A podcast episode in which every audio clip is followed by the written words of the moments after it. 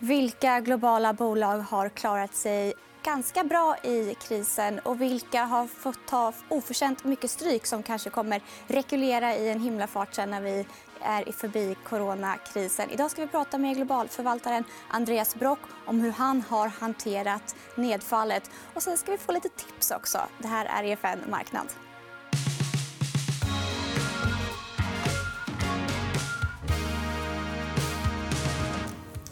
Ja, varmt välkommen, Andreas Brock. Tack så mycket. Ska jag vara här? Ja, som vanligt har du lite rekvisita med dig. Ja, jag börjar känna mig som han, som han på Skansen. Han har ja. alltid saker med sig. Och det ska vi få veta alldeles strax vad det är. Ja. Men först tänkte jag bara fråga dig. Du är ju en global förvaltare. Ja. Du gillar fina bolag med stark balansräkning. Har det varit en bra strategi i den här krisen? Det har varit väldigt bra för oss. Vi lyckades slå index förra året. Vi var en tre till fyra procent före och hittills i år ligger vi ungefär två procent före. Fonden är ner femton procent i år. Det tycker jag är ganska godkänt med tanke på vad som har hänt. Och det är framförallt den där poängen som du sa, starka balansräkningar. Jag tycker det är någonting som folk missar väldigt mycket. Man, man pratar om tillväxt. Eller det ska vara... och det är bra att ha tillväxt, men man måste också ha starka balansräkningar. Mm. Ungefär trettio procent av våra företag har inga skulder överhuvudtaget att, att prata om. Eh, många har bara kassa på balansräkningen. Och såklart då, i en fallande marknad så håller ju de här aktierna tillbaka, eh, håller emot väldigt väl. För att de, de har kassa, de slipper eh, låna, de slipper varsla eller hur? Ja, precis. Folk, eh, folk, marknaden blir inte nervös av dem. Jag pratade med en mäklare i U S A förra veckan. Han sa det liksom att den enda gemensamma nämnaren för, för allting är ju medium. Men den enda gemensamma nämnaren han kunde se det var styrkan på balansräkningen. Och, mm. eh, ingen vet egentligen hur viruset kommer att slå per industri, men har man en stark balansräkning så är man ju bättre än om man har en svag. Och vi har extremt starka balansräkningar. Och du säger alltid ner. Du har sett en extremt bred sell-off. Men förutom starka balansräkningar finns det några sektorer du har sett har klarat sig ja. bättre? Absolut. Och allt är inte ned. Vi har flera aktier i fonden som någon är upp, några är flat. En som är upp är tyska TeamViewer, en aktie som väldigt få jag tror jag investerade i när den gick på börsen. Vi investerade, vi har träffat både vdn och ekonomichefen och fått väldigt bra intryck. De gynnas ju väldigt mycket av det här med remote, att, jobba, att styra din dator hemifrån och kunna jobba tillsammans i team. Så att de annonserade förra veckan att gick ut och sa att orderingången då brukar, de hade projicerat trettio procents ökning men istället kommer den bli sextio. Så aktien är ju upp. Sen är det andra saker som gått bra. Vi har precis köpt en ny, en, ett nytt företag. Köpte vi i den här sell-offen eh, Amazon.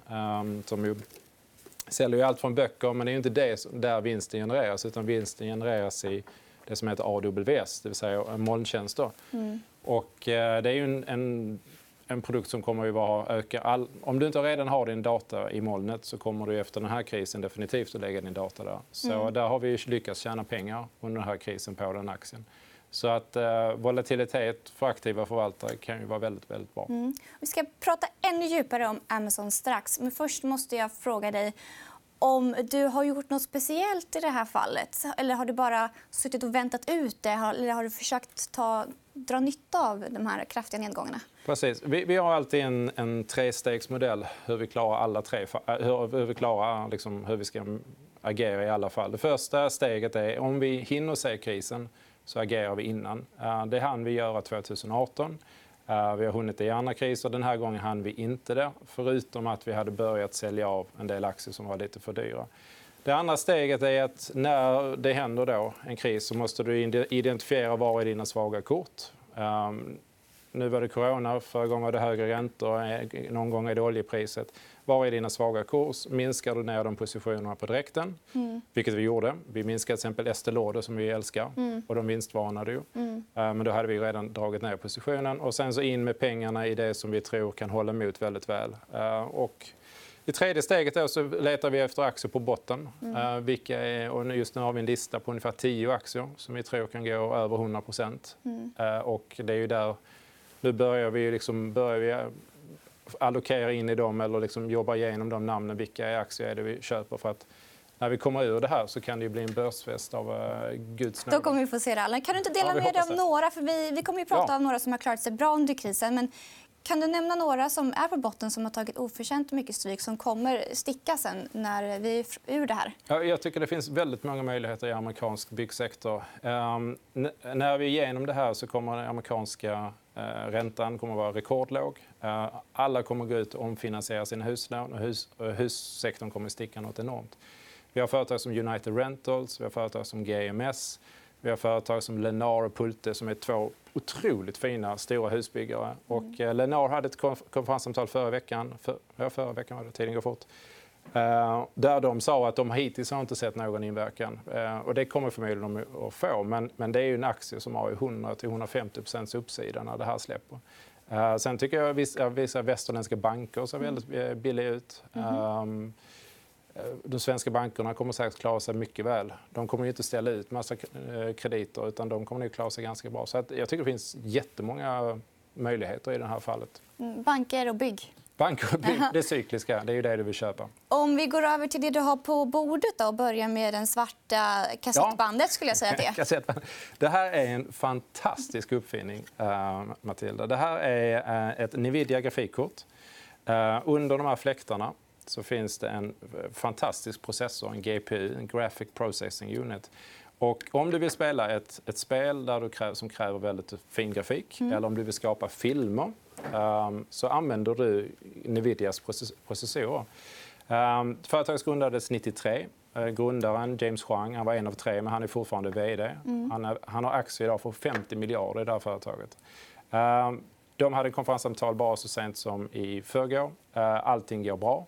Uh, spelandet har ökat i världen och investeringarna fortsätter att öka i datacenters. För att de här, den här eh, processoren är inte bara för, bra för grafik, den är också väldigt, väldigt snabb. Så den sitter i världens superdatorer. Uh, den här aktien är flat i år.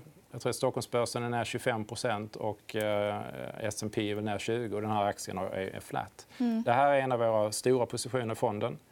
Och den liksom, lite mer provocerande frågan är då att i och med att vi är globala så kan vi leta efter de här företagen. Om det är TeamViewer, eller det är Amazon eller Nvidia. Vi kan hitta företag som har enormt starka drivkrafter. Och det här som jag visar upp nu, det är ett skärverktyg från Sandvik. Sandvik är bäst i världen på att göra skärverktyg.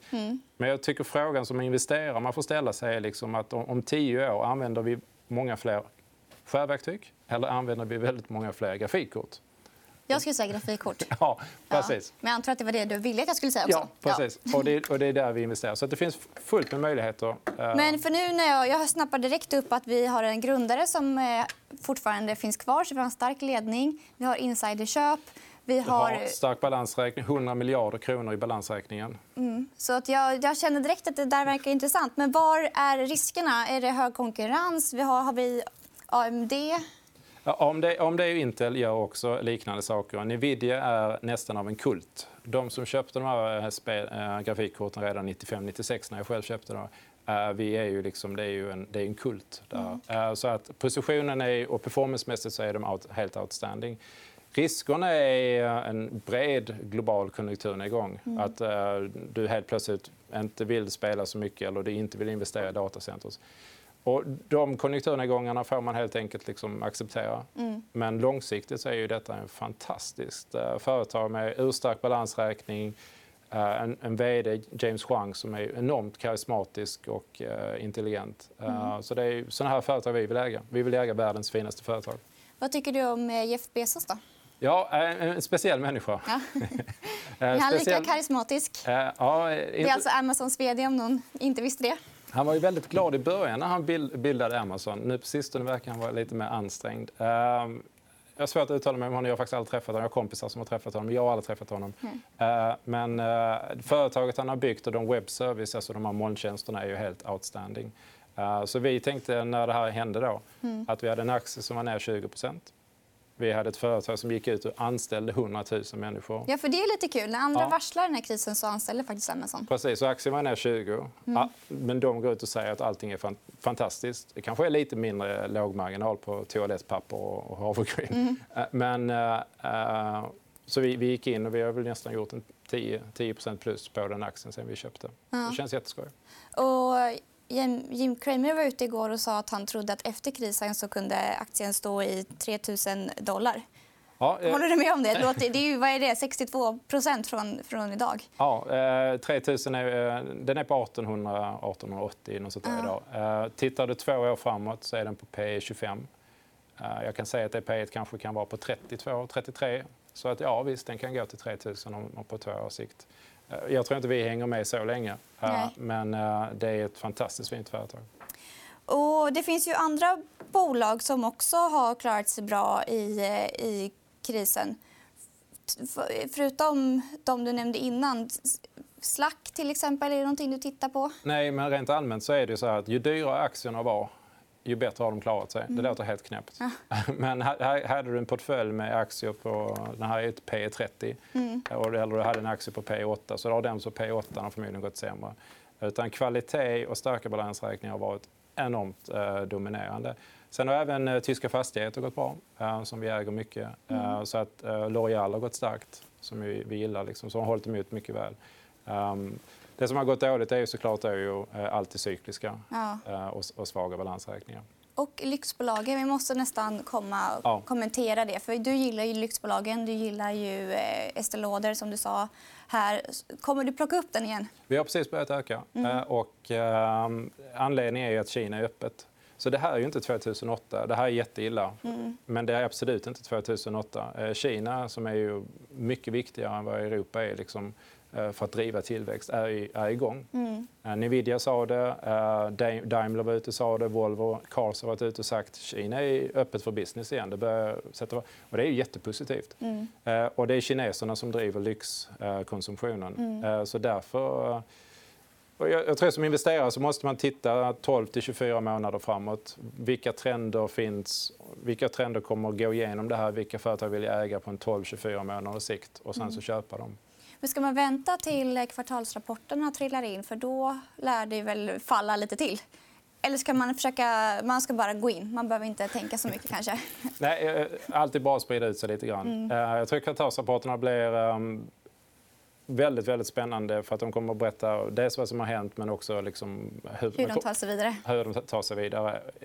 Som aktieanalytiker och investerare så kommer du ju att justera för det här kvartalet i alla dina prognoser och alla dina modeller och ignorera det liksom i, i, i framtiden. Så det är svårt att säga. Jag kan inte ge råd när du ska köpa. Jag kan bara säga att vi har själva köpt som förvaltare köpt med i vår fond. Mm. Finns det någonting som du tror inte kommer klara sig lika bra efter krisen som man bör undvika? Ja, jag tror att det finns flera sektorer som kommer att ha det jättetufft. Jag tror aldrig olja och gas kommer tillbaka igen. Nej, nej. Jag tror den sektorn är ganska, ja. ganska över. Jag tror företag med väldigt tunga balansräkningar kommer att tänka sig långt... Folk kommer att ändra... De kommer... Det är gratis att låna. Det är gratis att låna, men jag tror att de kommer att tvinga sig liksom att hålla igen kapacitetsutbyggandet. Så att jag tror, tyvärr tror jag att den tunga industrin har det, kommer att ha det ganska kämpigt. Mm. Medan då den nya eh, industrin lite lättare kommer att ha mer skjuts. Mm. Um, men man ska inte överdriva det heller. Världen har en tendens att inte ändra sig um, så mycket. Om man tittar på Trump-Kina-bråket, mm. om man tittar på hårddatan så säger du att det inte är, knappt en enda fabrik har lämnat Kina på grund av det. Så att världen brukar inte ändra sig så där jättemycket. Nej. Vad hände med handelskriget? Nej, det försvann. Det försvann. Det försvann. Vad hände med Brexit? Det försvann. Ja, men det är så. Och det är ju jätteskoj att prata makro. Och vi brukar säga att det är entertainment. Det är, det är ett nöje. Liksom. Och man kan sitta och prata om det över en, en kaffe hur mycket som helst. Men det är otroligt mycket mer intressant att prata om produkter, mm. äh, prata om äh, management, ledning och så vidare. För det, över tid så är det det som driver. Äh, och det är det vi... som aktieanalytiker och investerare som man, jag tycker man ska fokusera på. Mm. Slutligen då, innan vi avrundar. Du är en global förvaltare, men det låter som att du fokuserar mest på U S A. Är det så, eller har du några andra emerging markets du är inne i också? Jättebra fråga. Vi gillar, rent allmänt gillar vi demokratier. Vi gillar där länder där det finns ordning och reda, där det finns lag och där företag drivs för att skapa aktieägarvärde. Det finns massor med länder där, där företagen drivs med en helt annan agenda än att skapa aktieägarvärde. Så det betyder att vi landar väldigt mycket i Sverige, Tyskland, vi gillar Schweiz, vi gillar U S A. Um, Vi gillar Indien, det är en demokrati. Brasilien är en demokrati där vi kan få data och så vidare. Vi har lite svårare för... Vi har ingenting i Afrika. Jag tycker det, är, det vi har haft har gått sådär. Det är svårt att tjäna pengar där. Politisk risk är någonting vi vill undvika? Ja, framförallt vill vi tjäna pengar till våra andelsägare. Mm. Vi förvaltar tusentals människors pensioner. Och vårt jobb är att generera... Mm. Få dem att öka i värde. Och då måste vi investera på de ställena där vi känner att vi verkligen förstår vad det är vi, vi köper. Mm. Tack så mycket för att du kom, Andreas Brock. Alltid lika trevligt. Ska jag vara här. Och vi är tillbaka imorgon och då blir det räntespecial med Maria Ljungqvist. Räntor är ett ämne jag tycker är ganska knepigt, så jag tror nog att många av er där hemma också tycker det. Så passa på att ställa era frågor så ska vi försöka bena ut det här tillsammans. Tack så mycket och vi ses imorgon.